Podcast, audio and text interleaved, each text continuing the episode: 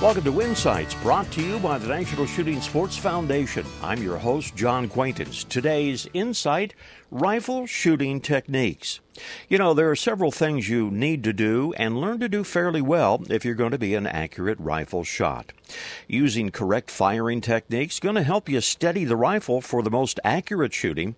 And now you need to keep in mind that these are only basics, what we'll be describing today. Further study is going to help you understand other factors that can affect your accuracy, like wind, like heat, like parallax. But let's start at the beginning. Shooting from a rest. You know, when shooting in the field, the safest and most accurate shots are taken from a rest. It could be a log, a large rock, or another stable object. Breathing.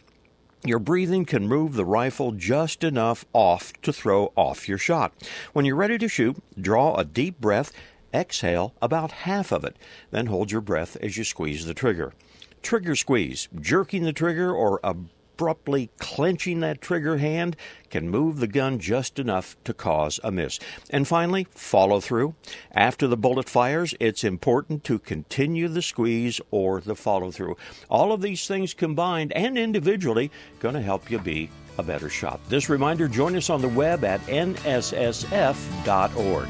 This is John Quaintance.